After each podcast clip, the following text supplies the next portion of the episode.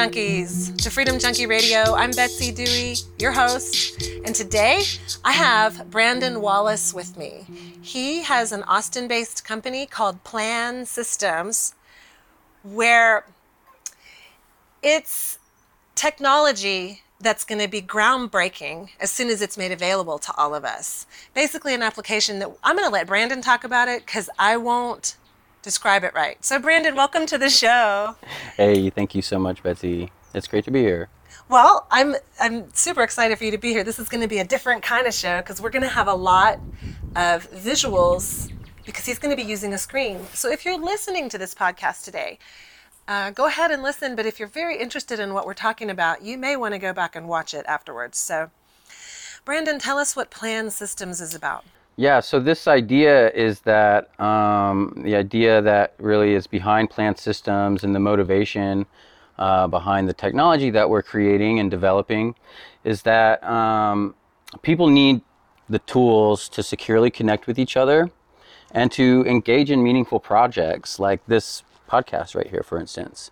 You know, um, so Plan Systems is developing tools for real-time and immersive collaboration and project management for groups and communities so they can make better decisions together you know? And uh, we're using sort of this new era of internet technologies some people call it web 3.0 um, it, it, really is just a uh, sort of evolution of the internet technologies that we're all really familiar with but just with a new twist that the the systems the infrastructure that underlies those um, those software applications and interfaces that we, we all love using is a uh, is based on a framework that brings to paramount concern things like data privacy uh, and data ownership and um, infrastructure resiliency and uh, you know ha- having a, a piece of software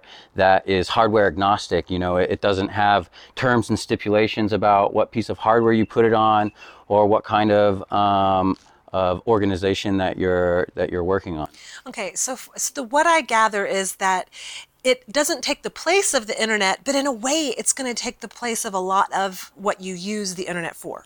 It will essentially transform the internet from a 2D web layout uh, interface to a more collaborative and immersive space. So right now, the extent of collaboration on the internet really is um, things like Google Documents or uh, or um, you know Slack or you know these uh, messaging apps that uh, people have been adopting and using for for you know quite a few decades now. Okay, so this would have it would maybe kind of take the place of a social media in a way because you can communicate through it. In a way, yeah, right, exactly. But the important uh, consideration is that this new community operating system is designed to be community centric. So you're not coming to plan systems to update your security permissions or your governance structure.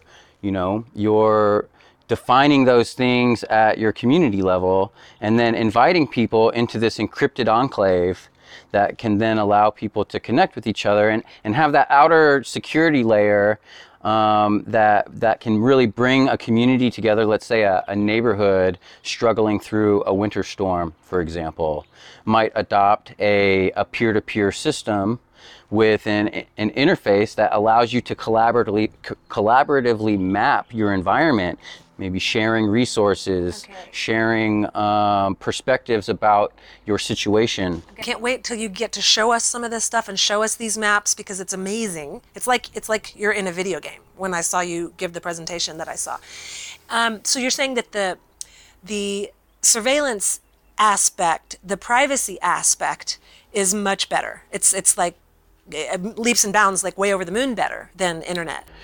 Well, yeah, the internet really is inherently kind of an insecure place. You know, when it was uh, first invented, the people that were looking at implementing it had uh, security mechanisms, hardware encryption s- systems that they uh, used on top of those protocols. But, so really, the the the privacy of the internet was always sort of like an afterthought.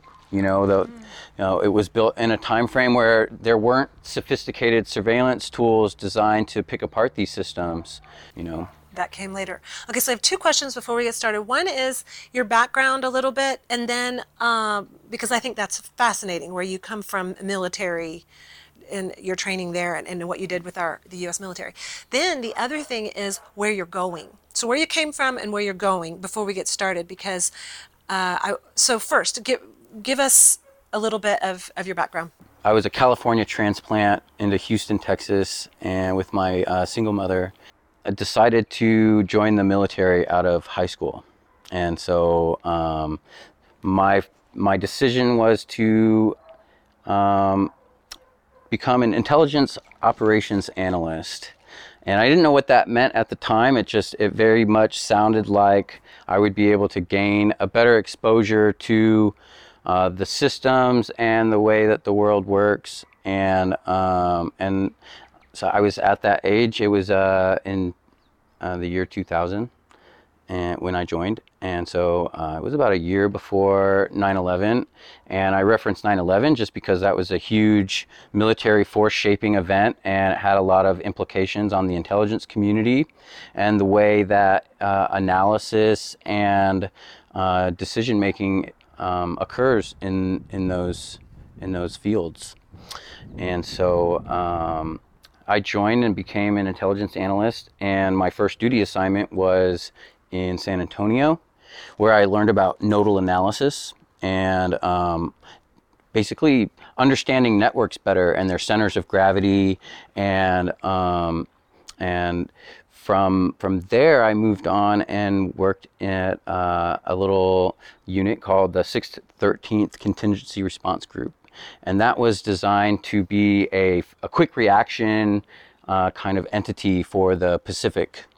And so Guam is this very tiny island in the middle of the Pacific, very strategically positioned. Uh, U.S. territory.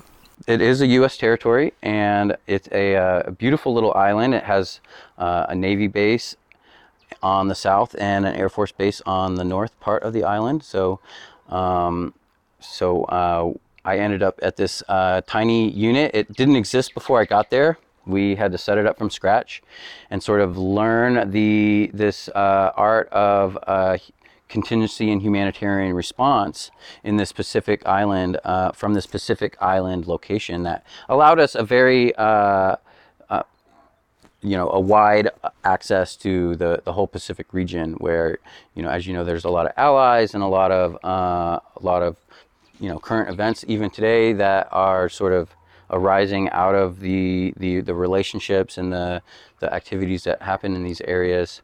Uh, we were very much focused on um, you know this this idea of responding to humanitarian crises. So we would do things like airfield surveys and deploy to uh, places like Sri Lanka or Bangladesh and do an airfield survey and try to uh, hand them tools so that they could better understand what it is they were uh, equipped to handle in the case of an emergency. And so uh, from there, um, I went to Okinawa and worked in Japan. And I had a bunch of different jobs in Japan. Japan was a very uh, vibrant place for U.S. forces and for you know um, the activities that uh, that we engage in with our allies and the Air Force base there that I was assigned to. I ended up working with uh, some combat combat search and rescue helicopters, and so I was an intel analyst for helicopter pilots, and um, we would. Uh, we ended up getting tasked to go to Afghanistan shortly after. It was a it was a little while after actually. This was around 2000 2006 2007 time period where we'd already been in Afghanistan, you know, since 2001, and Iraq since uh, uh, since shortly after that, about 2002, and um, and so what we were tasked to do is not normal for combat search and rescue to go. Uh, deploy to places like Afghanistan to do medevac operations, but that's what we were tasked to do because the Army, even at that time, had already been sort of uh, very much uh, overutilized, you know. And, um, and so we went out there to assist the Army in doing these combat search and and uh, medical evacuation operations, uh, where we were uh, essentially flying beside and supporting the Army uh, in their in their uh, in their mission. And so it was in in that environment that I really got to learn and experience firsthand you know, uh, just how close I was to the edge of uh, the network and the ability to understand what's happening around me and report that in a in a way that would assist pilots and you know colonels and other decision makers in in how to um, position their assets and their resources and their personnel. So that was a very interesting experience for me deploying um, to Afghanistan and even deploying to some of the remote tactical operations centers and providing intelligence support to these helicopter pilots embedded in their unit deployed with them uh, into the field. And um, the things that we used to communicate these medevacs were uh, very impressed on me in terms of like their both their utility and their uh, ability to help us make decisions. Um, and some of the things that I used to accomplish those goals were a combination of a, of a spreadsheet, uh, a mapping system. We had a, a map that would allow me to make custom maps for pilots. So it was really designed for uh, launching aircrafts and doing flight plans. But I adapted this for a ground scenario use because you could have essentially any level of imagery in these systems, all the way down to one meter imagery, and have very good uh, tactical situation awareness using these mapping systems. And so, what I would do is I would create a spreadsheet. And um, have you ever heard of IRC? I think I have heard of that, but I don't know what it is. IRC is um, a protocol for sending um, chat, just a chat protocol, internet relay chat, right? And it was one of the really, really useful protocols to come out of um, the development of the internet and the chat-based protocols. You know, the first chat protocols were open source and available, and so the you know, um, you, when you and I were growing up and just experiencing the internet really for the first time, th- those chat channels that we used, and even a lot of the ones since then, uh, were uh, influenced or even based on the IRC protocol itself. You know, Slack is a great example of this, taking IRC and adapting this for the project workspace kind of environment, you know. And so we were using IRC, A, because it's free, and B, because we are also had the tools to secure that network, you know. So when I'm in uh, my tactical operations center in Afghanistan, I get a nine-line medevac uh, information report. And so this nine-line medevac comes out of a chat window that I'm watching, and I have, you know, maybe half a dozen to a dozen ch- chat windows that I'm uh, essentially monitoring, and um, and the way that we structure the protocol is that we know who's on assignment to respond to medevacs in a certain region, right? And so those chats are also based on regional. Uh, re- regional boundaries that have been uh, identified and shared with all of the people that are involved in these emergency and um, military applications. So, um, so there's um, medics in the field that are also positioned forward around the, the country and it's very low bandwidth kind of conditions you know? It's not we're not trying to serve up uh, huge amounts of information. It's really just like get this nine lines of text to this tactical operations center so this pilot and their crews can launch and recover a individual um, safely. And um, so the way that that process works is that we get that nine line you know, I spin my crews up and I call them either through a radio. Uh, the radios that we use are, you know, ham radio and also satellite communications, SATCOM radio that we have at our disposal. And one of the things that I realized when I was in this situation is that, you know, sort of, you know, I'm, this was 2006, you know, almost 15 years ago. And it just sort of dawned on me at that point.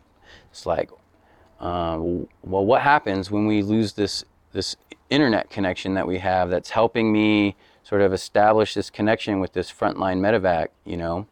uh, what tools do I really have if that uh, if that goes down or if that an outage occurs, and really like you know these other kind of satellite antennas that push these like low low bandwidth radio frequencies, so you can actually send messages long distance.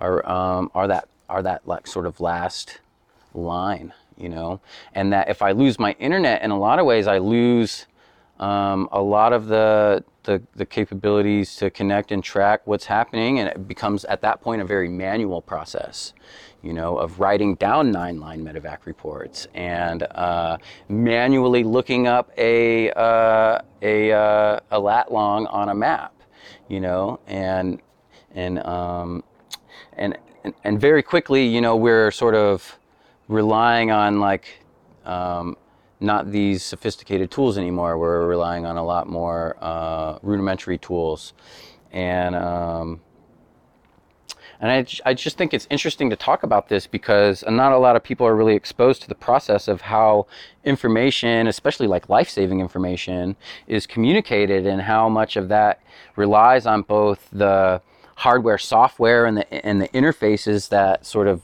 allow us to engage that information. But there's also this sort of all this hidden infrastructure, you know, the hardware, lines of communication, and with just phones. how do you mean? I mean, it seems like if I had an emergency situation, I'd get on the phone. I don't need the internet. Okay. Y'all didn't have that. Well, but that phone is still there's still a um, a hardware line or an antenna that is driving that. Right. So if I were in- in the middle of the desert, it might not Yeah. work. Well, and also, um, and we did have STEs, like uh, we call them, they're uh, essentially secure telephones.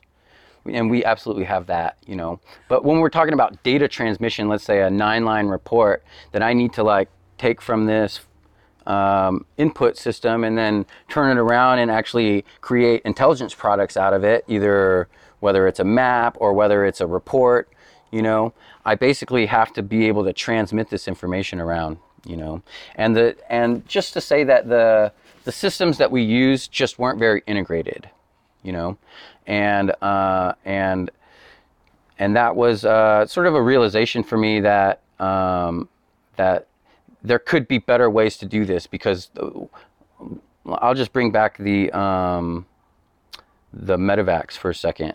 You know, when we're when I'm when I was making a spreadsheet of all of these uh, these incidents and reports and medevacs that we were um, that we were taking on, uh, we wanted a way to not only track that and those incidents and those reports for both reporting and to inform you know uh, decision making um, but also I could give these uh, overlays to the pilot, and they could fly with them with their Toughbook in in the uh, in the cockpit. You know, and um, it's a very manual process though because I was basically taking these spreadsheets and then importing them in and creating these monthly overlays, and um, and it was a it, was just a process of using half a dozen different utilities and different softwares to sort of bring this picture together of these are the the medevacs that we responded to. These are the uh, the issues and the threats that we see in our environment, and um, and and this is how uh, we responded, and and this is all the reporting that went with that as well. So like all of that is sort of produced over a lot of different software platforms, and, And you uh, you integrated it. yeah, well, I found a way to make it work in a in a in a in a tool set that I could hand to other analysts and professionals that they could then um, repeat that process. And Plan Systems has grown out of that. Sort of grown out of this idea that we need more integrated systems that take advantage of these new technologies that we have available to help both secure our data, but also to distribute it and make it more redundant, uh, more redundant and accessible. Okay.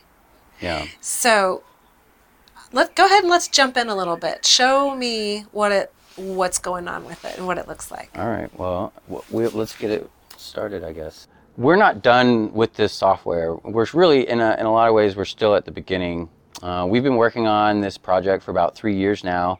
Um, the first year and a half we spent in the designing the infrastructure and the underlying um, foundation of the system, and then we spent the last year to year and a half working on the interfaces. So there really are two uh, very important parts of this project um, that they will eventually uh, come together in order to create a um, yeah a much more integrated way to connect on the internet.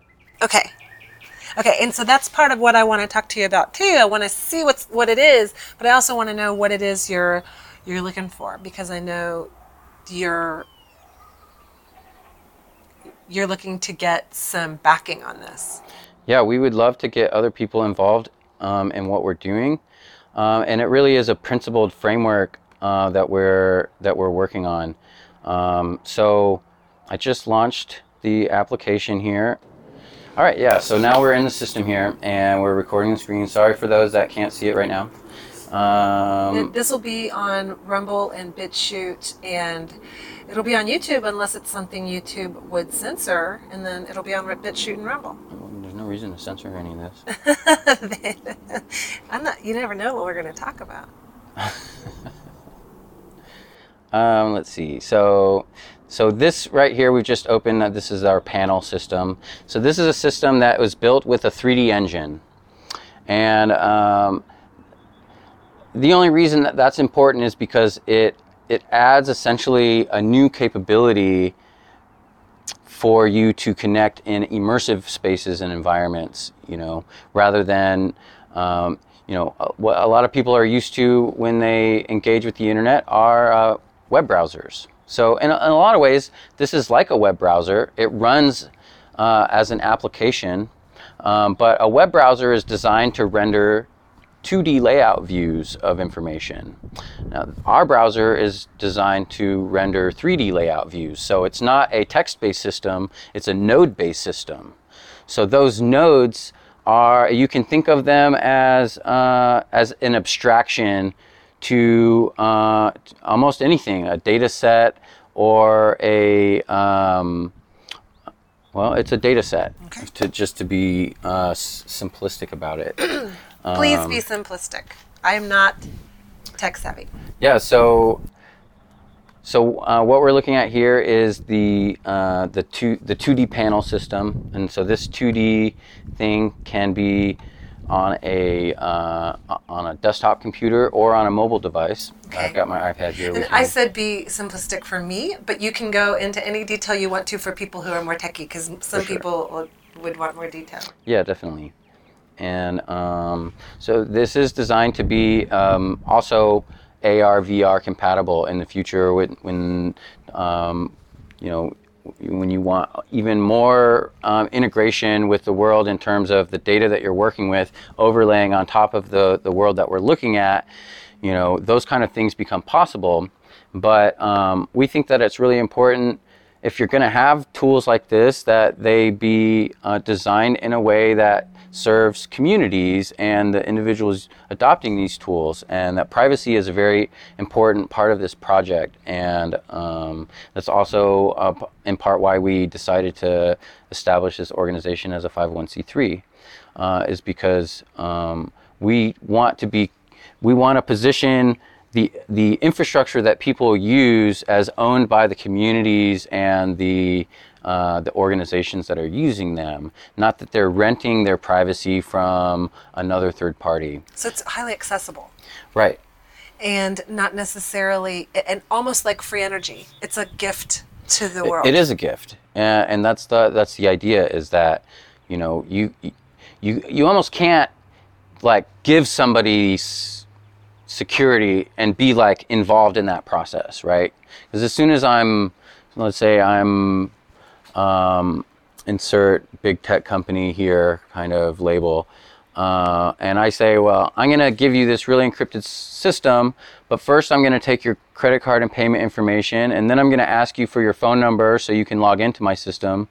And then I'm going to be keeping track of all the logs and all of the information and possibly selling it to third parties on yeah, the back well, you end. don't ever, you don't know. Right. Yeah. Uh, well, a lot of times you do know that they are. Right That's true. and uh, and they'll be clear about like the fact that that is happening. Okay, so this in a way, like for me to compare it to free energy is a good comparison. Like it's Yeah, because um, and the way I look at it is like software is a public good.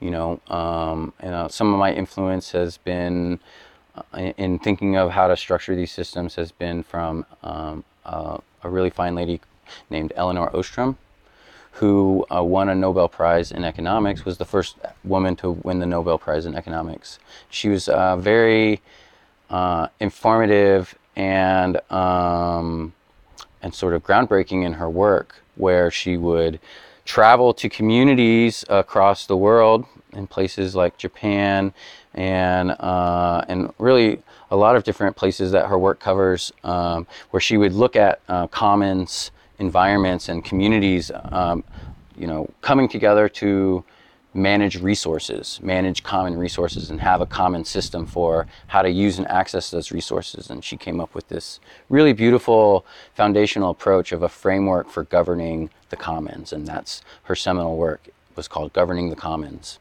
and um, and so we've taken her framework and tried to adapt it for a technological uh, a technological use case, right? I will put her name in the show notes. Elinor Ostrom. Elinor Ostrom, yeah. Um, so right now, just because we don't have some of the core, um, let's see, I'm just going to update a couple things here while we're doing this. And so what we're looking at here is called our crate manager. And so what we do is we package up 3D content um, using the 3D engine that we've created our application with, and and then um, package it into a thing that we call a crate. And that crate can then be put on a server and distributed to your to the community. So we're about to look at uh, the plan community here. So right now we're uh, downloading the crate that um, essentially will give us access to all of the 3D content that um, that I've used in this demo community. So right now, when we look at it, it will be a bunch of question mark boxes, um, and so um, a little bit about the environment that we're in. It, this is a, a 3D environment now. You see that I'm uh, well. I've got all my question mark boxes there because that's actually crate content that hasn't been loaded in yet Okay. right? So the way our system works is in, instead of you know um, taking a bunch of HTML, right, and then rendering it on the page using um, you know uh, HTTP protocol, what we're doing is we have a, a node based system. So this is like each one of these boxes is a node that's on this gra- on this uh, floor, right? And you don't. Uh, So essentially, this is referencing a, a very simple file that just tells uh, the the lay, the the the system here where to place the objects in the scene. And so what this allows us to do is essentially have this immersive 3D environment that, um, well, let's pan over here because this stuff, this content is still in the crate. Um, so here we have some of the, the uh, first functional uh, channels that are in our system. So we have a links. Uh, this one will open up to uh, the Plan Systems homepage. So while we're looking at this, let's just get rid of this. Um, so um, there is a 2D browser built into this system. So it's not just exclusively a 3D environment, it's actually 2D and 3D content being brought together in a system that will allow you to, you know, sometimes you want to look at a map, but sometimes you want to read a report. Uh, sometimes you're reading a report that is based off of locations on a map. Yeah, I just wanted to point out also here that um, this is a multitasking environment. So these tabs will pin to any side that allows you to get um, you know um, some different perspectives of the environments that you're that you're engaging in here. So the the function that we have uh, that we're provisioning for really so I can essentially click anywhere in a space and then I can start placing a node um, which in this case um, can be represented by a 3D uh, model or we call them glyphs. A glyph is just a 2D or a 3D icon that represents uh, something in your environment. Um, and it's it's meant to be a little vague because it's it's supposed to be user defined, right? So I put a, a bunch of content in this system that um, that people will be able to play with, like map markers and uh, trees and foliage and and other environmental components that will help people sort of design their own 3D space and then invite people into the space um, for different collaborative reasons, such as let's say you want to have a, a chat or you want to do a, uh, a make a spreadsheet with somebody, uh, a collaborative spreadsheet. So the interface right now is a pretty limited, and you know we, we still are trying to uh, garner p- partners and sponsors to move this uh, along in development. But what we have right now essentially shows where we're headed in terms of t- um, creating these uh, information channels that allow people to organize themselves and come together and create, um, you know, information spaces that will allow them to archive their community, but also to work together in the same so you've space. said you've said neighborhoods, communities, first responders. You had said that. Um, who else would use this? So um, I, I envision uh, the uh, um, the the way that we've set up our nonprofit is to be geared towards science, education, and underpriv- underprivileged communities. And I really think a big part of being able to show up for underprivileged communities, for example, is to provide tools for economic development as much as just, you know, a messaging system, you know.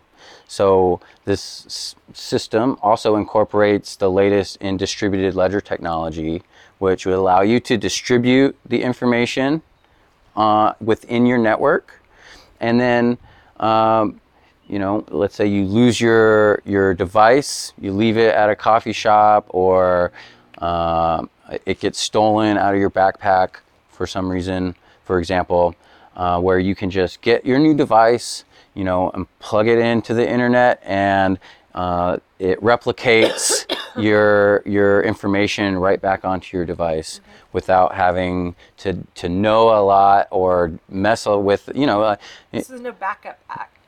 Right. It's an uh, sort of an auto backing up, you know, auto replicating, uh, distributed system. You know, Okay, so groups of people under any circumstance. yeah, groups of people organizing and coming together, very much uh, like um, the Slack or Zoom model. You know, um, except for we're not just limiting. We're we're we're we're trying to provision for a, a very robust open source set of protocols that we can implement that includes voice, conferencing, messaging, uh, and uh, and maps. You know, maps and 3D content. Yeah, I want to see that. I Yeah. So what I just did there was I opened up a, a space within a space. So we started out in this Hello Universe, which is a planned community, right? And our planned community is essentially a demo environment to welcome people in and uh, also get uh, them familiarized with some of the concepts that they'll be encountering in this system.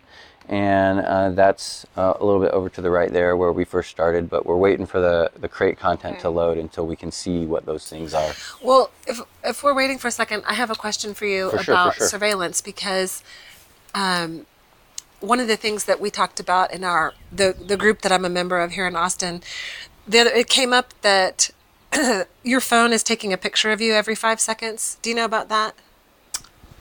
I have heard of such things. Okay, so someone showed it. I saw the video of your infrared camera. They managed to take an infrared video of the infrared camera taking a picture every five seconds. And so the question is, why? Why would it want a picture of you every five seconds? And then someone has come to the conclusion that they're creating a what they call it a digital twin, a yeah, I think it's called a digital twin of every single human being. So they want to know when you were excited about that purchase on Amazon, the facial expressions that you were making that were excited or the letdown. Like, so that in every scenario that you're in, they know your emotions, they can map out you, basically. So it's a huge invasion of our privacy. And so then there's these little basically like stickers you can buy that fit perfectly on your phone on top of all the cameras that are there that you're not even aware of apparently. Mm-hmm. And you can have them for your computer too so that it's not you know taking pictures of you.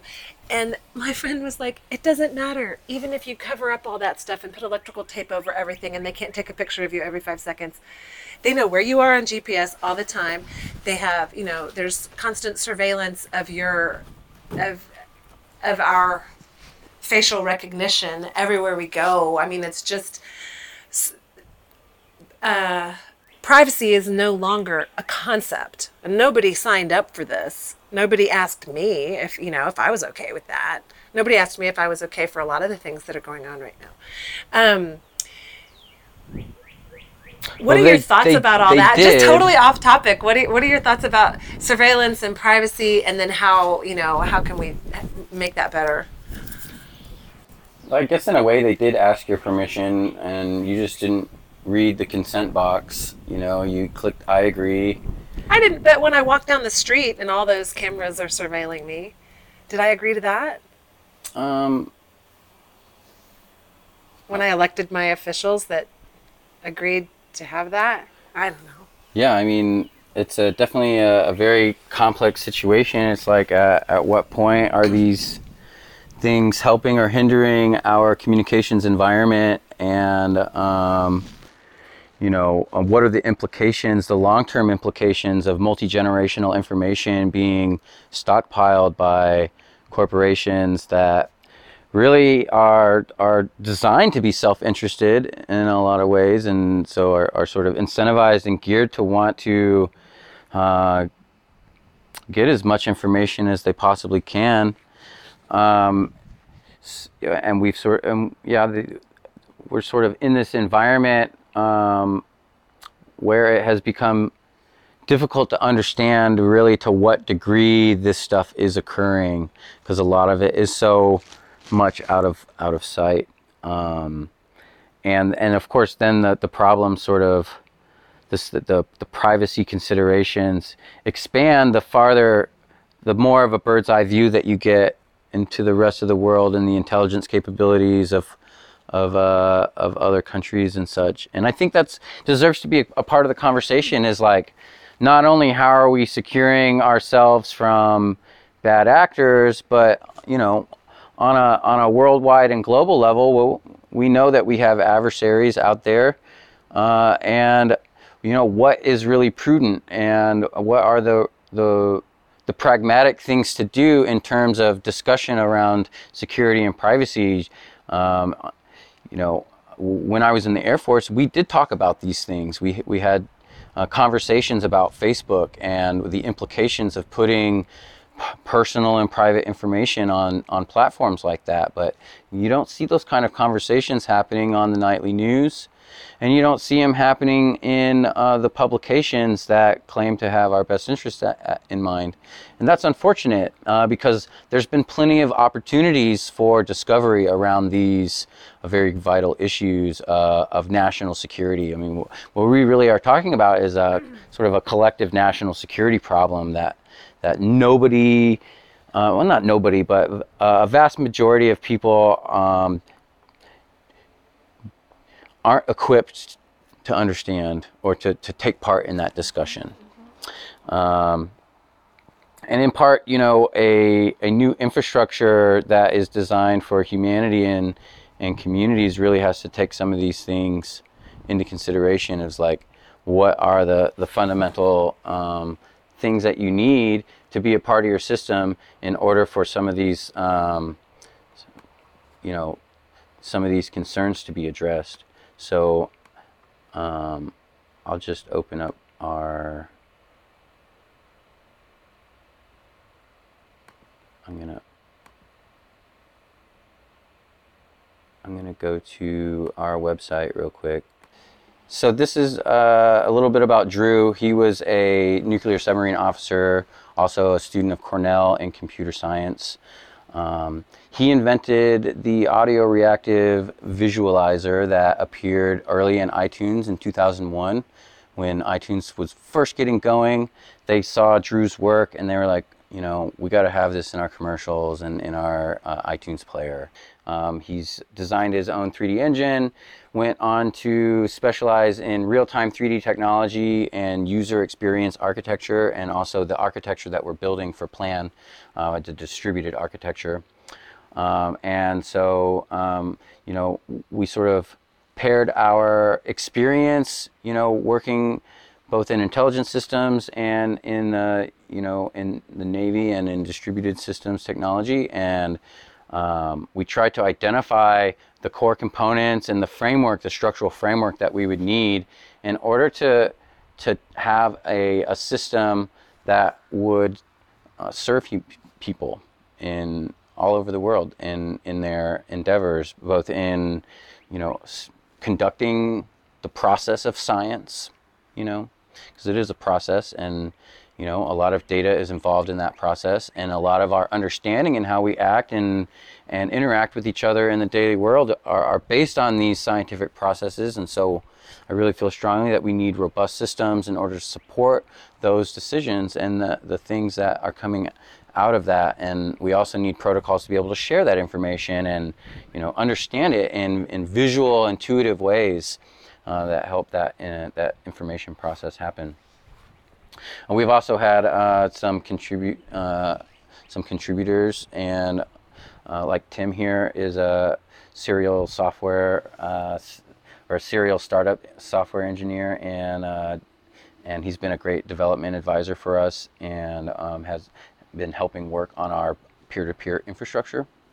And uh, Jeff here is the organization development director. He helped me set up the nonprofit and is on our board.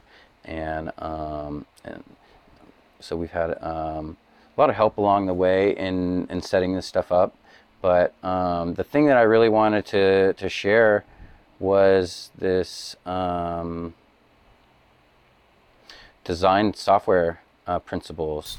and so where you are right now is on the website. People could go to this. They could go to plan-systems.org. That's right. Okay. Plan-systems.org, and then um, and then it's linked in the in the headers. Um, you can find that there. And so right now we're looking at the uh, um, the software design principles, and it's a set of very important framework principles that we are making decisions based off of in order to, you know, uh, really create a, a, a new kind of approach for software that includes this sort of uh, these values that underlie the, the system. Um, one of them is total data ownership. Uh, another one is total data privacy and real world security provisioning. We talked a little bit about that stuff. We also talked about hardware agnostic uh, and open source flexibility. Uh, this, some of the others include being modular and pluggable. So, um, so the way that our system looks like today, just because it looks like that on our computer, that um, doesn't mean that that's what it will look like in your in your community. And maybe you have a community of designers and people that want to add their own uh, twist on how the panel is set up or how the interface uh, is experienced or the things that you the content that you find in the in inside the system. So, so people can tweak it. Yeah. So it, it's exactly it's open source to be to be able to be tweaked and expanded and um, And another piece of this that I think is really important is the usability and accessibility part of this. Um, and uh, in large part, what I'm referring to is like people with limited mobility, uh, people that actually have to consider the logistics of their trip every time they leave the house, you know, or people that um, have de- degra- degrading, uh, vis- uh, deteriorating vision or mobility capabilities. You know, um, so I'm really in this to try to create universally accessible systems. You know, if we can solve for spatial navigation for the blind, you know, I mean that alone, that project alone can give uh, all of our uh, the elder, elderly people in our lives, you know, and uh, and, and so many with uh, mobility challenges, uh, the the ability to actually get out in the environment or hand somebody uh, a tool that will give them the security permissions that they need to, let's say, uh, you know, help them with their systems, you know, without uh, compromising their their fundamental security. Uh, and I think that the, that's a really important part of this. And what kind of what helps make that possible is by intentionally designing a system to be open source, intentionally designing it so that it can be extended, intentionally designing it so that you can hand over uh, the software to somebody else without them having to go through a corporate license agreement, you know, because um, because that, that that's where the privacy starts in that in that uh, relationship between those two people. My friend Gordon uh, Fuller uh, went blind over his lifetime, and he's an advisor for us, and he's a, a really great spokesman for what we're doing, and really get, helps get the word out um, because he sees the the huge potential for a collaborative and spatial system in helping him better navigate his environment you know? And that's not to say that he needs a 3d browser but he does need the information that a 3d browser can help uh, can help essentially uh, package for him. And then he needs a, a special interface that will allow him to get that information not in the way where he's navigating this 3D scene, but where he's getting it through ways that he accepts uh, input I, I I'm so confused by that. This is such a visual thing. Right. Well, so but you could still uh, distill directions, for example, down to an audio or a vibrational input. So like uh, when this vibrates twice, take a right. When it vibrates three times, take a left. When it Almost like a self-driving car. Exactly. In a lot of ways, um, like a blind person, almost like the the technology riding the human like a horse, but then giving them the information to make the decision. So instead of the the horse making the decision, it's it's the the um, still the human is in control and navigating that scene, but the um, the technology is assisting by providing external vision and a way to communicate that that uh, that spatial data in a way that that uh, blind individual could understand. That's amazing. So that would really, to me, you know, if we can if we can get that accomplished, uh, there's so many beautiful things that come with that. Just by making that one target use case, uh, you know, highly refined and and honed to uh, in in these systems that we're talking about. Uh, and that would extend to all of our family members, all of our associates, you know, and uh, and all of the the places that that kind of information needs to show up in the logistics processes that we encounter, in the uh, tracking of information. Um, but of course, you know, any system like that also you want to be provisioned. Uh, you want a lot of uh, intention and provisioning into the security aspects of that infrastructure, and you know, so that's um, that's our that's our challenge. You're a visionary.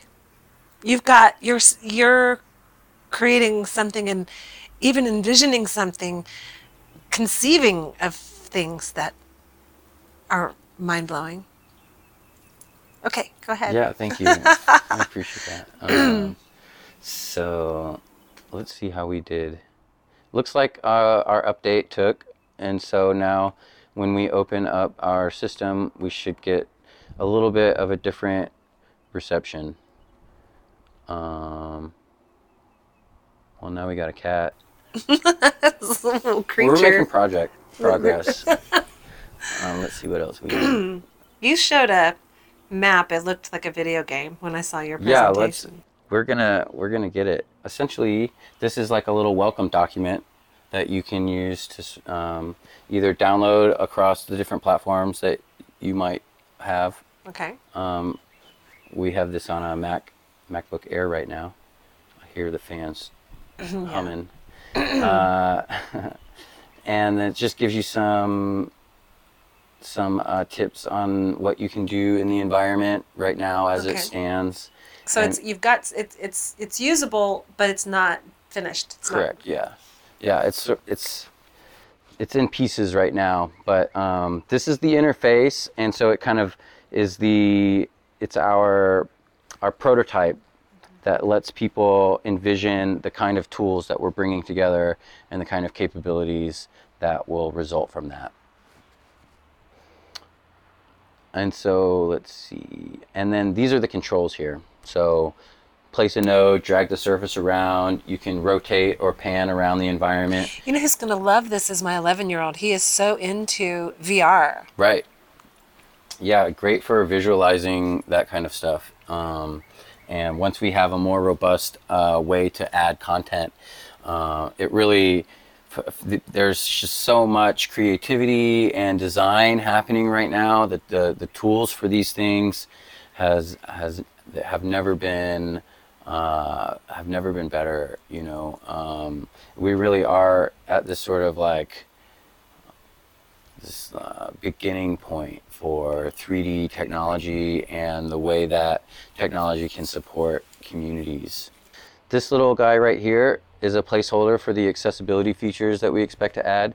Right now, it is a uh, zoom button so that you can adjust your screen size. So it's a pretty important feature because this is an interface that works across all desktop and mobile devices. So if you wanted to have this on a, on a screen with multiple uh, screens supporting your visualization environment, let's say you're a, a first responders at- a command post, and you want to have one screen dedicated to chats, one de- dedicated to maps, and one over here dedicated to t- keeping track. Let's say a spreadsheet or something is open, so that um, those kind of uh, utilities and multitasking capabilities are available for uh, decision makers that are trying to understand and sift through um, uh, content and, and information. Right now, the real strength of the system is in bringing together and displaying 3D content. And there's uh, there's a few other platforms that do that, uh, but not really quite anything like what what we what we're doing so far, as far as I can tell. Um, Yeah, what's your competition like? Anybody else doing this? You wouldn't know, would you? I mean, there are various projects out there, but um, there's very few that are taking a whole systems approach. I mean, uh, so in terms of like infrastructure plus interfaces together, you know, a lot of people, there's a lot of projects that are uh, s- smartly working on, you know, niches that uh, are a little bit more dialed into a particular segment or use case, you know. But we really think that it's im- it's very important to consider. Um, yeah, you need a robust infrastructure and and and the ability to get the data around uh, on the the current internet infrastructure that exists, right? But you also need to be able to interact with that information. You need an interface, something that um, that you can actually use. You know, um, computers when they first showed up when we were kids, you know, like we we would I mean, I don't know about you, but I would run like the DOS program and stuff and just be sort of perplexed at how was I supposed to interface with this thing?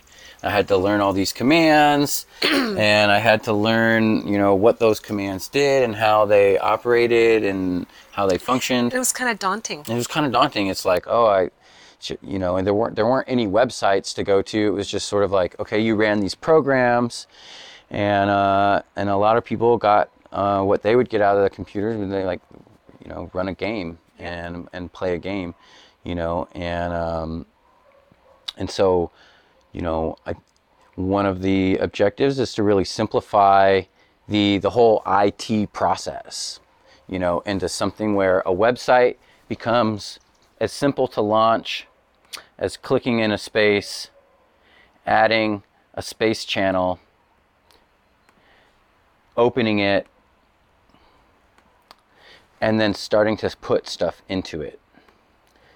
You know, and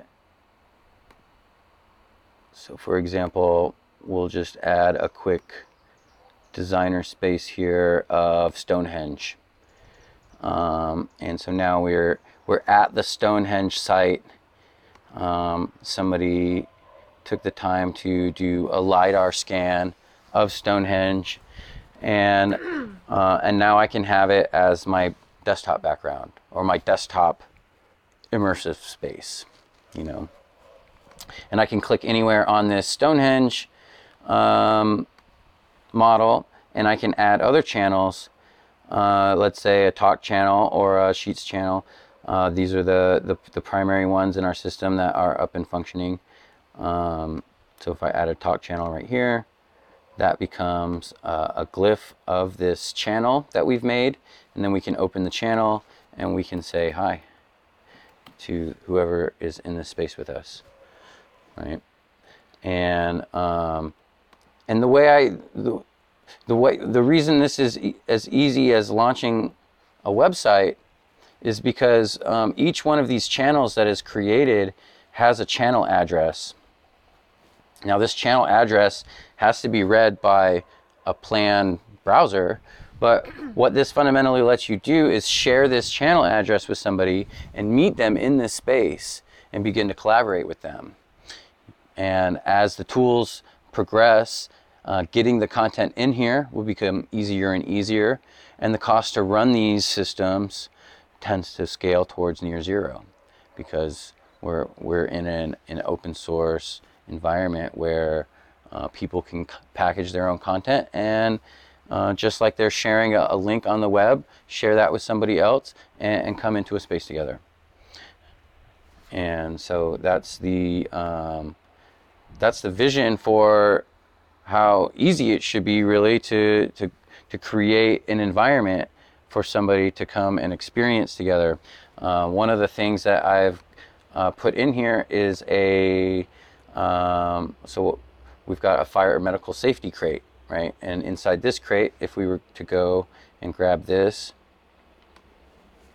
is a bunch of different models that you could build a first responders emergency scene with you know, firefighter, an ambulance, a fire truck, you know, in each one of these models, you can add functionality to them to, to create that interaction that you're going for in your project. So that'll take a minute to finish. Um, and you see I've got a lot of other crates here. Th- these are my maps crates. So I've got a, a map of Austin in here. Mm-hmm. I've got a San Francisco map in here. Some some other uh, essentially demo and example terrains. That I'd love for you to show that Austin map. For sure, yeah. Let's get I'll that next. Stonehenge. Right. okay. Uh, the models and glyphs or the safety, fire medical safety crate finished up, and now we'll come over here to get the Texas map. Okay, now when we exit this and we go back to our home space, now all of our content is in there. So when I zoom in, you see my scene that I made for you. Okay. So this is a little cat chat that we have. Click on this guy, open this up, and here's uh, some uh, some people have been leaving messages in here for us and then um, each one of these is a different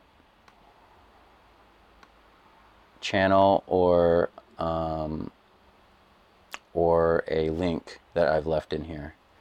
Um, some of them go to other, so like this is a, a space channel. A space channel is a 3D container for navigating and placing nodes web links, and other channels. Uh, use the altitude slider on the right side of the screen to zoom in and out and change the perspective by using uh, multi-touch on mobile or by holding shift and the le- left mouse button to, to kind of zoom around. So, so this is how you navigate in this in this new internet space. And then you can also use these buttons here to sort of create like uh, to zoom around the environment and such. Just your keyboard. Yeah, just your keyboard. Um, a lot of gamers will already be familiar with the layout. Um, so yeah, so you have some different camera options there, uh, and, and let's open this space here. So that opened me up to a world map where I've also left some instructions about placing terrain here. And then uh, that Stonehenge environment that we made is here. Uh, I've already made it in this map here. And then, oops, just reopen that. Oh, how are we doing on our Austin map? We got it. All right. So, so if I want to make a, a new Austin space, a space with the map of Austin in it, um, I've already got my content loaded in here. So all I have to do is uh, come over to where I want it on the map, and then I think Austin's right about there, if I'm not mistaken. Yep, that's Austin. And then I come over here and I'm going to add a space channel. Um, and a space channel is a container for other channels, links, and uh, and information that you place in them. And I don't like this um, glyph that it has by default, so I'm actually going to set this as a custom glyph. So I'm going to go into my models and glyphs, and I'm going to put a map marker on here. Um, so let me just put uh, just a normal Okay. map marker and so this is still my space channel I can click on it and actually uh, anything in the scene can be like rotated or resized or uh, so let's say I want to make this a little smaller so I can make that smaller I can rotate it around I feel like I should be doing this. Like I should be like videotaping you. Yeah, doing that. Okay. And so now we're in here and I'm gonna click on this guy and open that channel and now it's an empty space and we're gonna place our Austin terrain uh, right here in the center of the space. So I'm gonna go to place a node, I'm gonna come to my Texas maps and my Austin 30 kilometer by 30 kilometer city sized 3D map. And um, it's a little big so it's going to take a second to pop in here.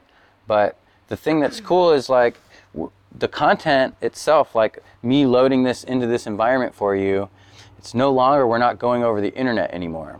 You've already preloaded that content so i can place this map over and over again in as many spaces as I want and use it for dozens of different applications. You know, now uh, now that I have that content. So here it just popped in, and now we have our 3D Austin map that we're able to use as our backdrop to our space channel.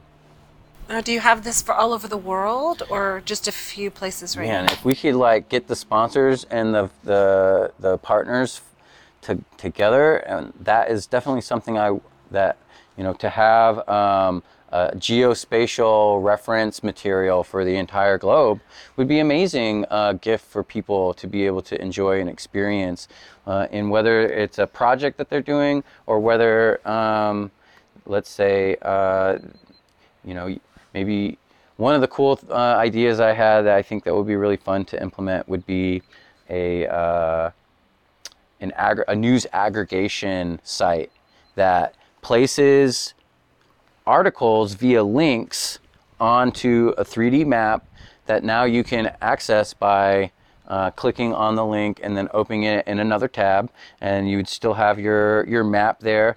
But it would be just a wonderful way to to be able to distribute information about things happening in your city or in your town, or um, maybe even just sharing amongst friends of where you're where you want to to meet up and um, so th- that's why I've taken a lot of time to really put in uh, maps and environments that will help really give people the picture that this is designed. This is being designed to to incorporate the the logistics processes that help us survive together on this planet.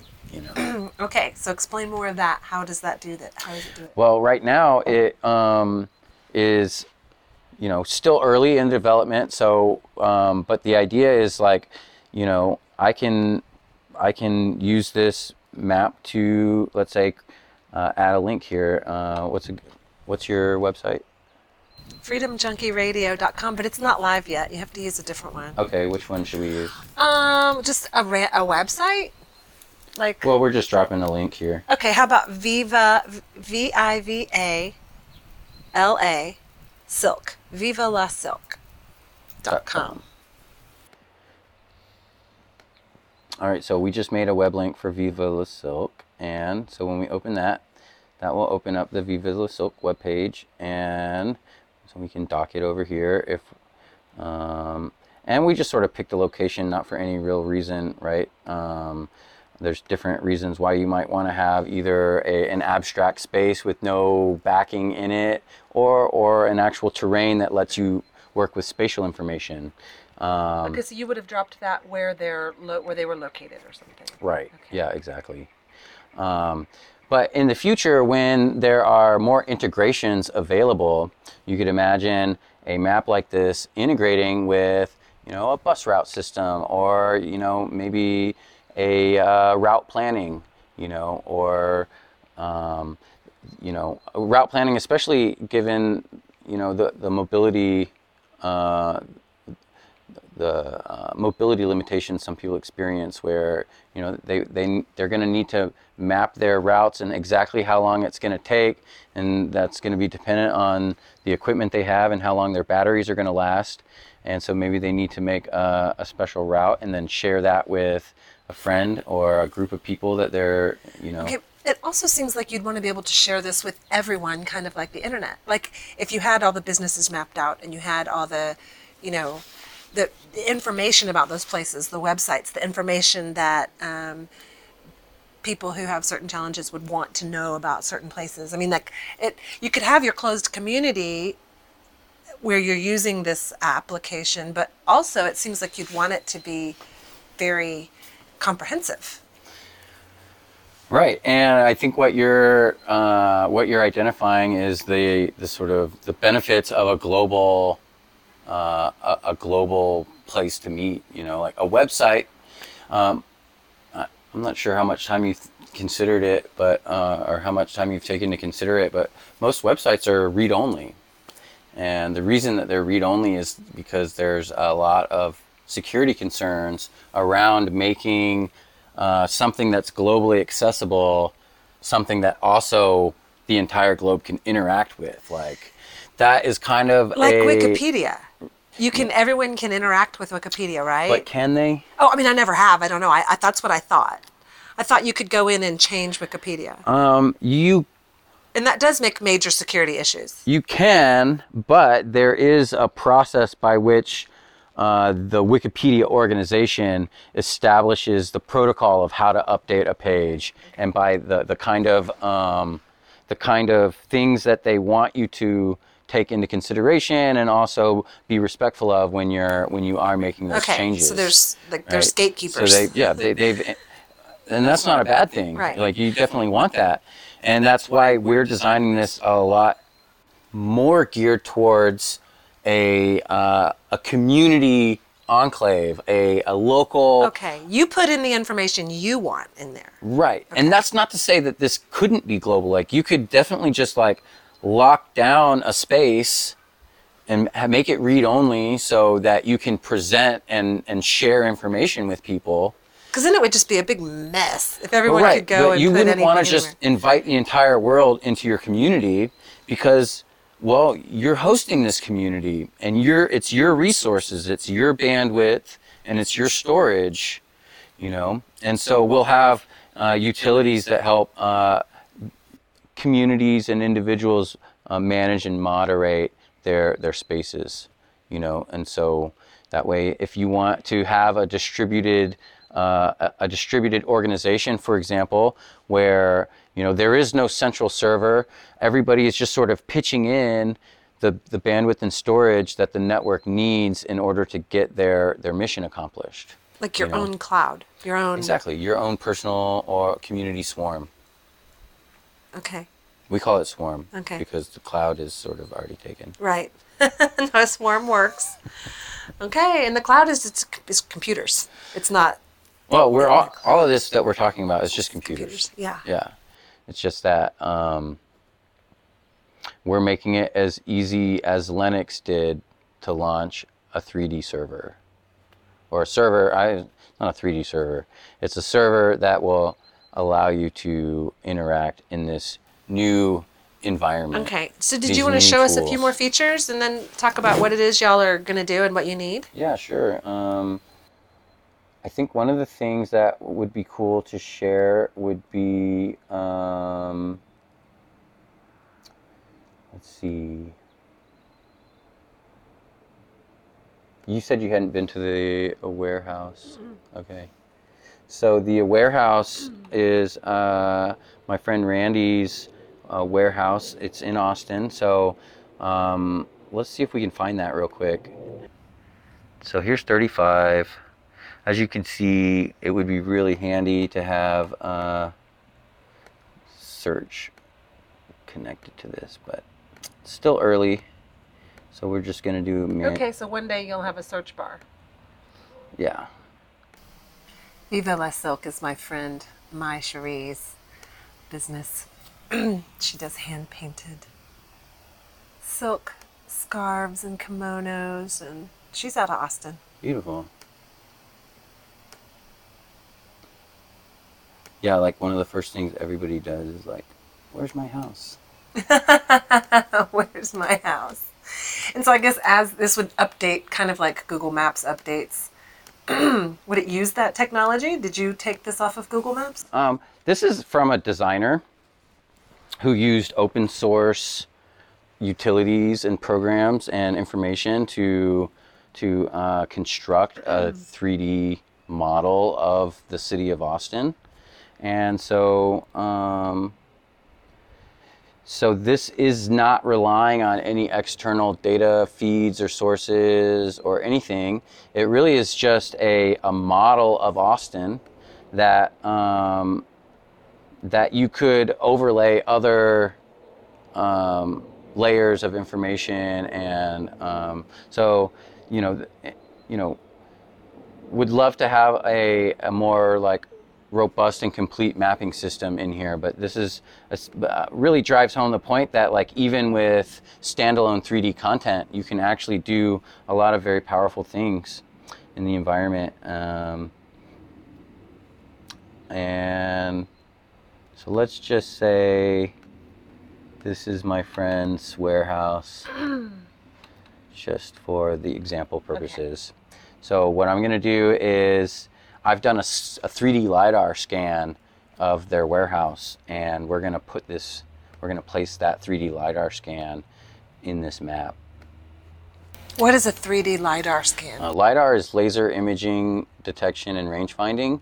So it's basically just using uh, lasers to um, calculate how the distance of objects in the environment. basically walked through the space. So I walked through the space fancy camera. with a ca- with a, a fancy camera, really just an iPad, uh, and um, capturing that space uh, methodically, and then converting that into a uh, essentially it makes a point cloud. Uh, that's what they call it, and it's essentially a dot a dot matrix representation of that space, and then you take um, a technology called photogrammetry to process the the images that get overlaid over that uh, Okay. that dot matrix. It's like a 3D image of your Yeah. space. Does Yeah. that make sense? Yeah. Great. Thank yeah. you. So that's what we're going to look at. So we just made a space channel here so that we can open a new channel. Go to place my node. I'm going to come into my Plan Systems material crate, and here's my lidar scan. So that's going to pop up, and it's really tiny, so I'm going to make it bigger.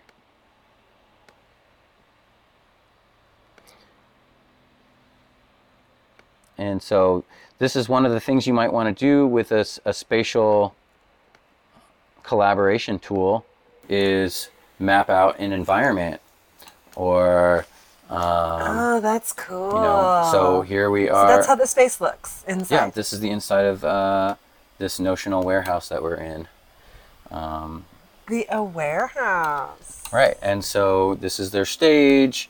This over here are some paintings that are up on the wall. These are for sale.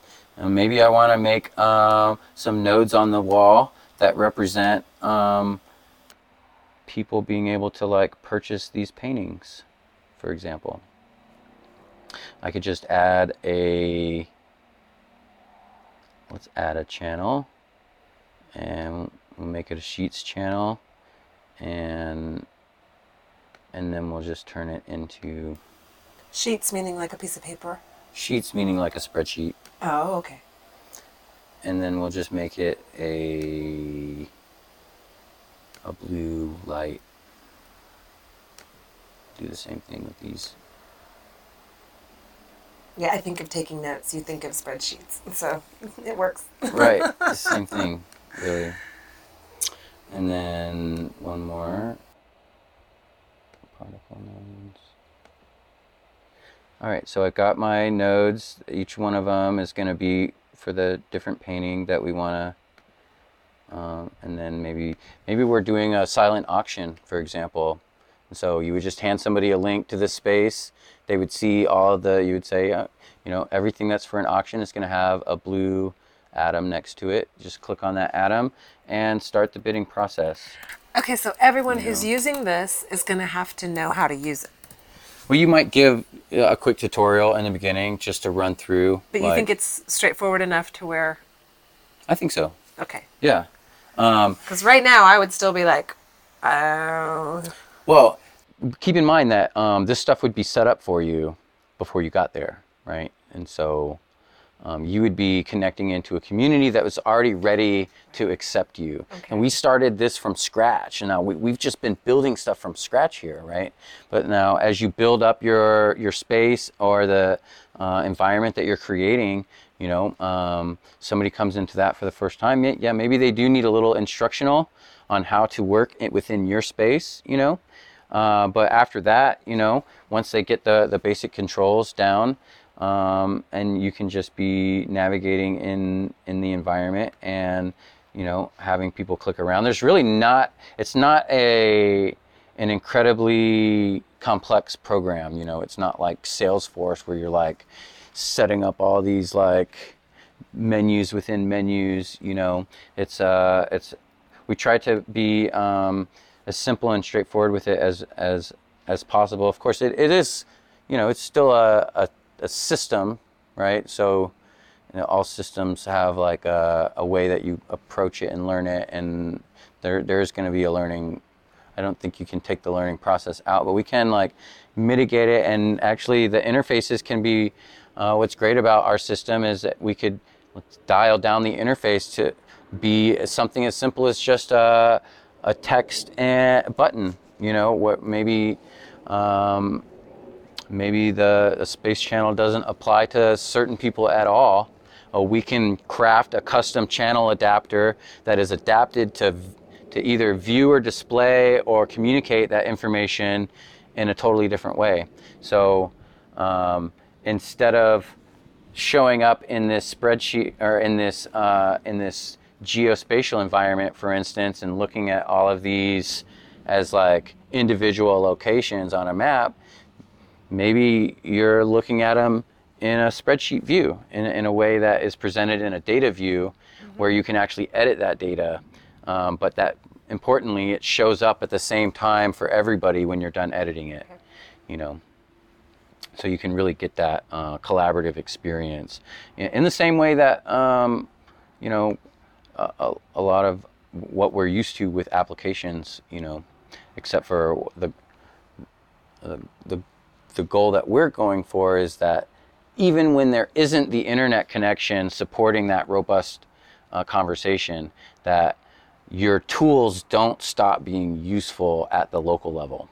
So you can still connect to somebody that's in the other room, for example, uh, between a Mac and an Android and talk to each other. There's no uh, there's no um, gatekeeper saying, "Sorry, we don't accept the Android proto- communications protocol," or you know, um, that just it essentially creates a way for you to be on uh, a multi, uh, a lot of different devices uh, and still using the same interface and same the same uh, tools. Okay. Well, is there? Do you want to show us a few more things, or, or do you want to talk about what it is y'all are looking to do? Let's see. Did you have any more questions about these spaces? Do you think we saw? We think we looked at enough. Um, I liked how you showed um, when you did your presentation how first responders could use it as a community, and they and they like you dropped a little fire on oh yeah. something that was on fire. So let's let's walk through that scenario real quick. Um, so we've got our warehouse here, and I'll just get rid of that guy. And let's say we had a, a warehouse fire. Um,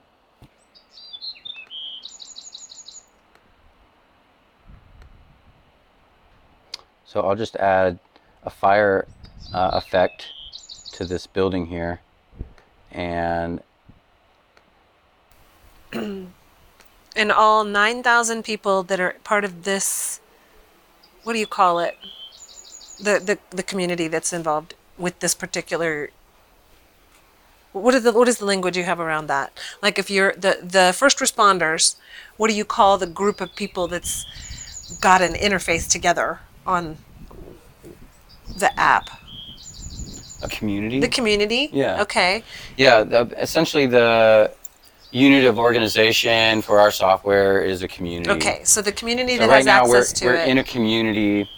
Um, I could get on my iPad here, and you could be on here. and everything that you put since we're connected. And actually, we can do that if you want. Um, so I'll just open up mine here.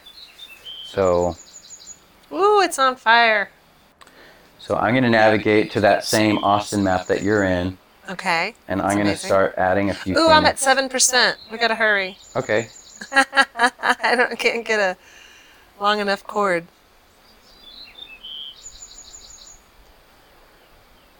All right, let me just navigate over there real quick. All right, so I just have to find you now. I'm in the Austin map. But it should be easy because there's a fire going. So I see it over here. right? Yeah. Okay, so now Oh my gosh, there it is. here it is. Um, and maybe I'm the operator and you're the responder. So I'm looking at this sort of operations perspective. I'm getting information on other units that are en route, and uh, and you're there on scene, maybe assisting the on-scene commander. And it's your job to sort of help provide the visual perspective of the ongoing operation and communicate with the operator, who's also back at the headquarters, looking at the same uh, picture and communicating with you. So Okay, so I ran out of juice. okay, no worries. So electricity is important. Actually, I did bring a. I brought a battery. I mean, it's okay because we're we, we should probably just Okay. talk about what it is Yeah, no you want to do then. For sure. Yeah. So um, here we are in the environment, um, and yeah. So if I'm uh, a first responder and I'm responding to this, I've already got two key pieces of information. Right, two parts of this building are on fire. Now I can make an assessment on where to start setting up and where to start engaging based on what I know about this the scene that I'm about to start encountering. Um, it would be also really great if your first responder on the ground here at the building had a, a real-time communications device like a phone they can hold up their camera and actually give the operator an on-scene view of exactly what's going on. They could put now we're talking about a real-time collaborative operation that is able to be undertaken you know with the devices that we already have with us And you didn't have anything like this in Afghanistan. Nothing like. Well, I had um, a- a mapping pro- program called FalconView, Now, I didn't have 3D maps, and in a lot of cases, you, you don't really even need a 3D map. So 3D it, uh, can be super helpful, but it's not it's not um, it's not necessary Right, all the right. time, right? It's kind of fun. But it is it's great to have and to be able to extend into especially as we start to talk about these more complex logistics tasks. Like let's say putting in uh, let's say you're you know you're trying to understand your own network you know um, and you're you're placing the nodes in the environment as they correspond to where you would find them on your property for example. Where's the internet service provider point uh, so, so if they're if they needed to service it that they would know where to go on your property to find or that you would know where to go on your property to find it you would already know but maybe uh, other people that you're collaborating with or that are staying there like you can actually um, imagine having a an immersive system that supports. Uh, I, I have solar on my house, uh, so I got to see the whole setup operation and help install it and everything. But um, wow, wouldn't it be cool if like you could just have an AR overlay telling you where exactly to run the pipes and where exactly to install the junction box and where exactly to and how to put the solar panels on your roof shingles uh, correctly. And a lot of these things are are visual and uh, they become obvious when you can see them presented in a visual way. Um, but uh, and with a lot of the, the way that technology is currently consumed and the way that information is currently consumed, some of those views are not as easy to access, right? So uh, a spatial environment or a technology that includes spatial utilities um, can extend into those practical use case applications. I see that. Businesses could use this in house. Right, right. So like, um, especially in the, in an age where a lot of people are getting used to remote working, Right. you know, and uh, you need to be able to see the space and in a you way. need to be able to, you know, not not everything that we rely on can be remote, you know, and but sometimes you still need to dial in and and and and uh, engage something in a in a very quick way and make a decision really quick that um, that people are counting on. Okay, so tell us what it, what your plans for the near future are and what it is you need. Yeah, because it's been it's yeah it's been a real uh, a process and a trial to figure out what is the right way to engage on this because a lot of people are used to they're used to the traditional business model, uh, which in this day and age is a lot of businesses are becoming very reliant on the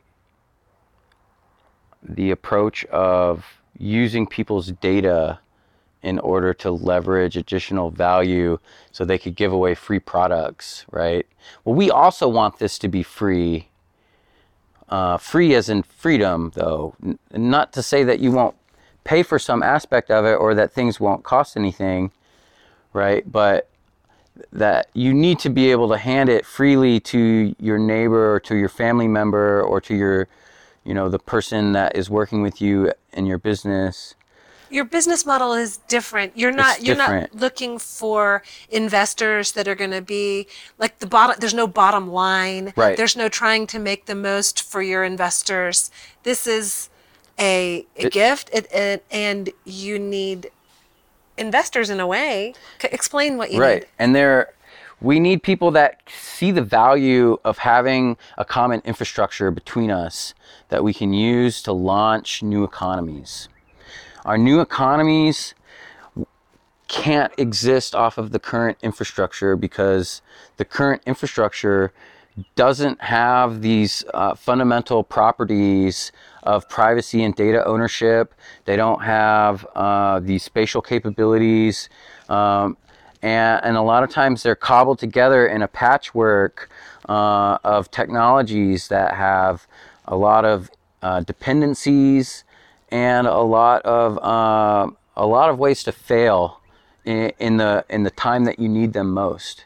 And so we really need, in the same way that Mr. Rogers knew that public education was important enough to be community funded and to, to remove the interests of uh, the, the corporate investors and the, uh, the uh, a, lot of times the, uh, the agenda that comes with that. Not that it's bad, it's just focused on um, on pro, you know providing a business or service. Now we will provide businesses and services uh, as a nonprofit. We can absolutely take contracts and provide. Will uh, one of our big areas of traction will be to to uh, set up custom communities and to develop custom content for communities to implement at their uh, at their organizational level.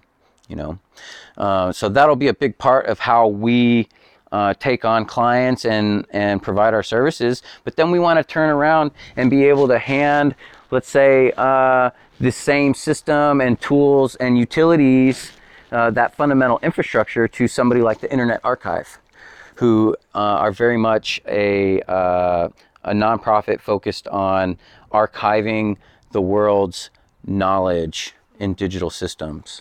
Okay, you mentioned a number. You need 1.5 million dollars to finish your project. We think it. Eh, I wouldn't say that that would finish the project. I would say that that would get us to the point where we could launch and confidently plan our operations for the next year to be in a position to uh, roll these tools out and and uh, and to not have uh, that traditional business model sort of following along.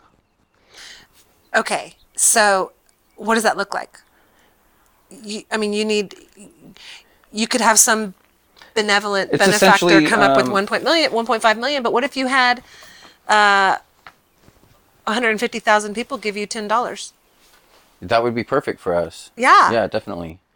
Um, and that's part of the the challenge right now is to uh, develop a communication strategy for reaching out to uh, the sponsors and partners that uh, see the value in the kind of uh, technology that we want to foster and that want to support and see that technology show up for them.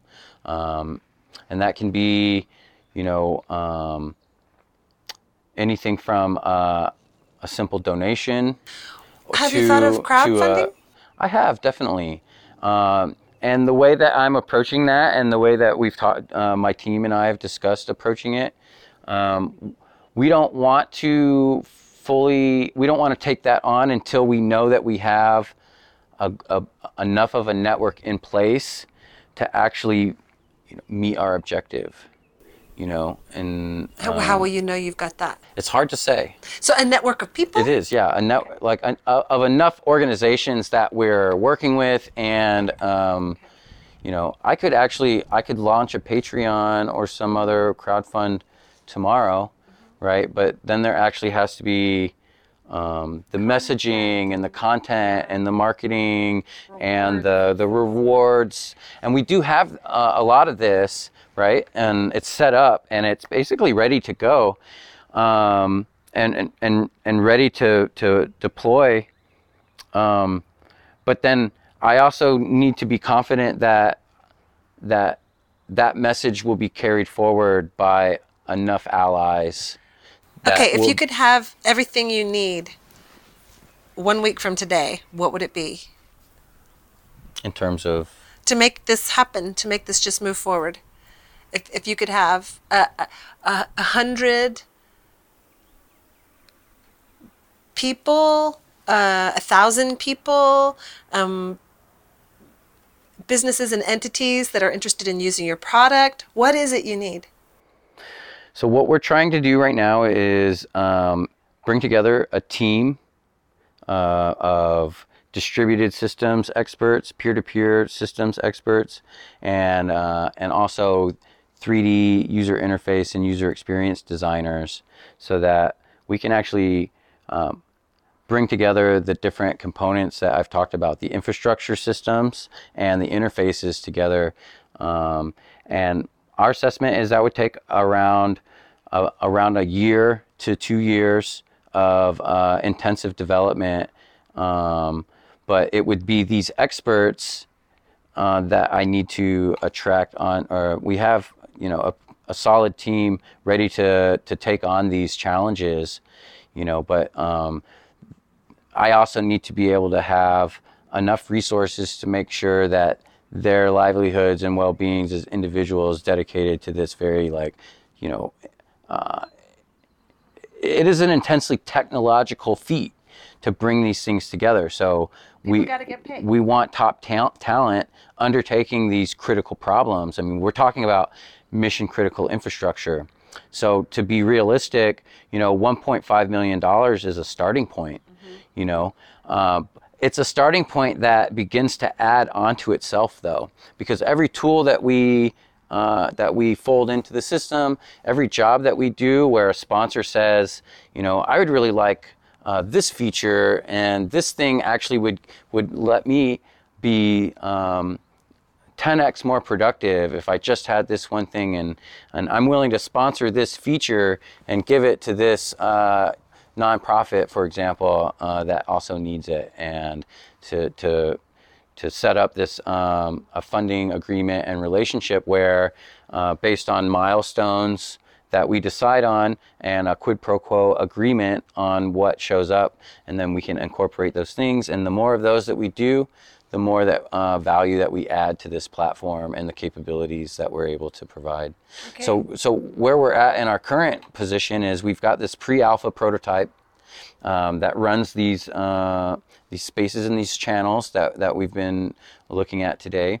Um, but you could see it was a really bare bones interface. It's uh, it's not a robust uh, uh, chat. You know, it's just basic text. It's not a robust spreadsheet. It's really just a table right now but we've developed this foundational framework and and uh, and and the technology has come to the point where we're we're ready to to take on a larger team, and we're ready to take on uh, that that budget uh, that we need in order to bring these to uh, to to a production ready status. So you need funding and man manpower or woman power. That's right. Yeah, we need contributors in the form of uh, either sponsorships, partnerships, or uh, we can do that through uh, taking on clients as well. what did you want to do with the music?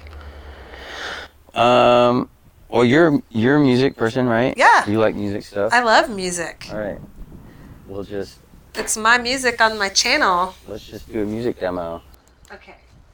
I love music too, and like part of the excitement of peer-to-peer and distributed systems for me is like the music applications, right?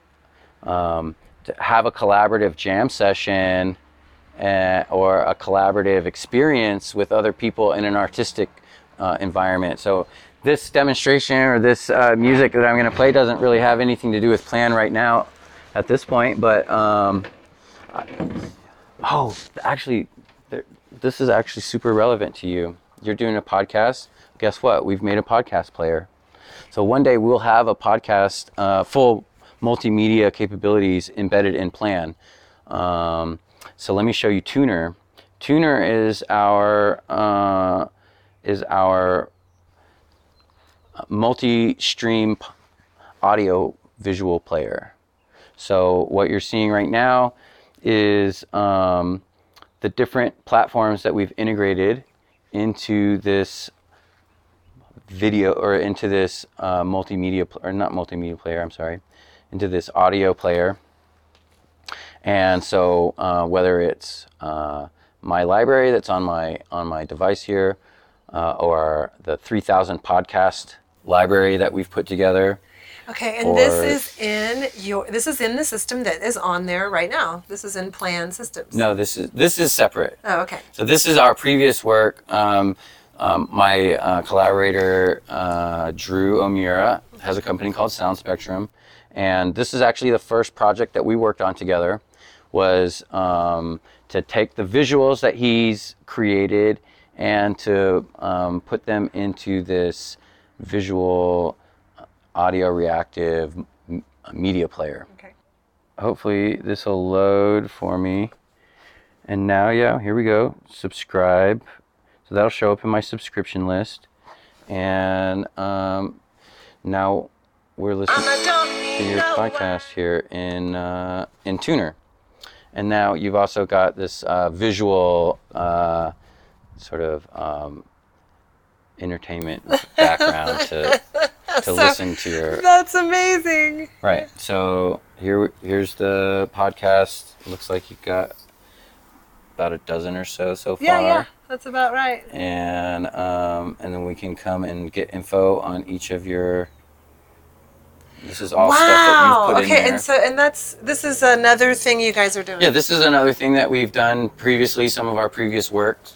Um, and as you can imagine, we would love to have, you know, our entire uh, net radio and podcast library uh, represented in Plan and bring some of these amazing visuals into the Plan 3D environment. In Plan, a skybox is what is around your space channel.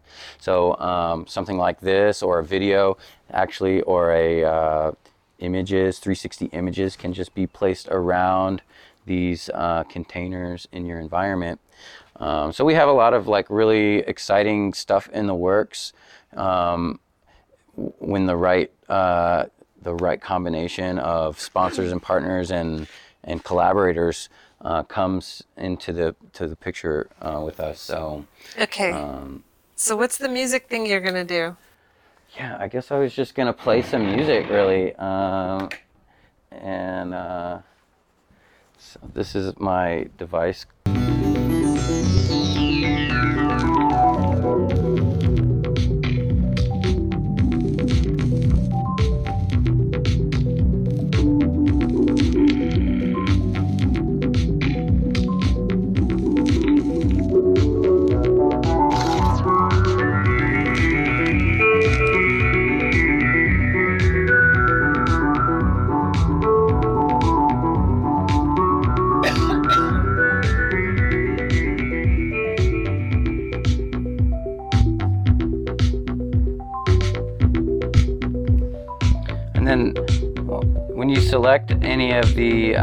Instruments here, this turns into a keyboard pad. That's amazing. so you created the loops with um, Logic? No, with this. Everything is done on this. Yeah, this whole it's a music production system, all in one little And what's it called? OP-Z. Easy. Is that something new or has it been around for a while? It's pretty new. About, about a couple years old.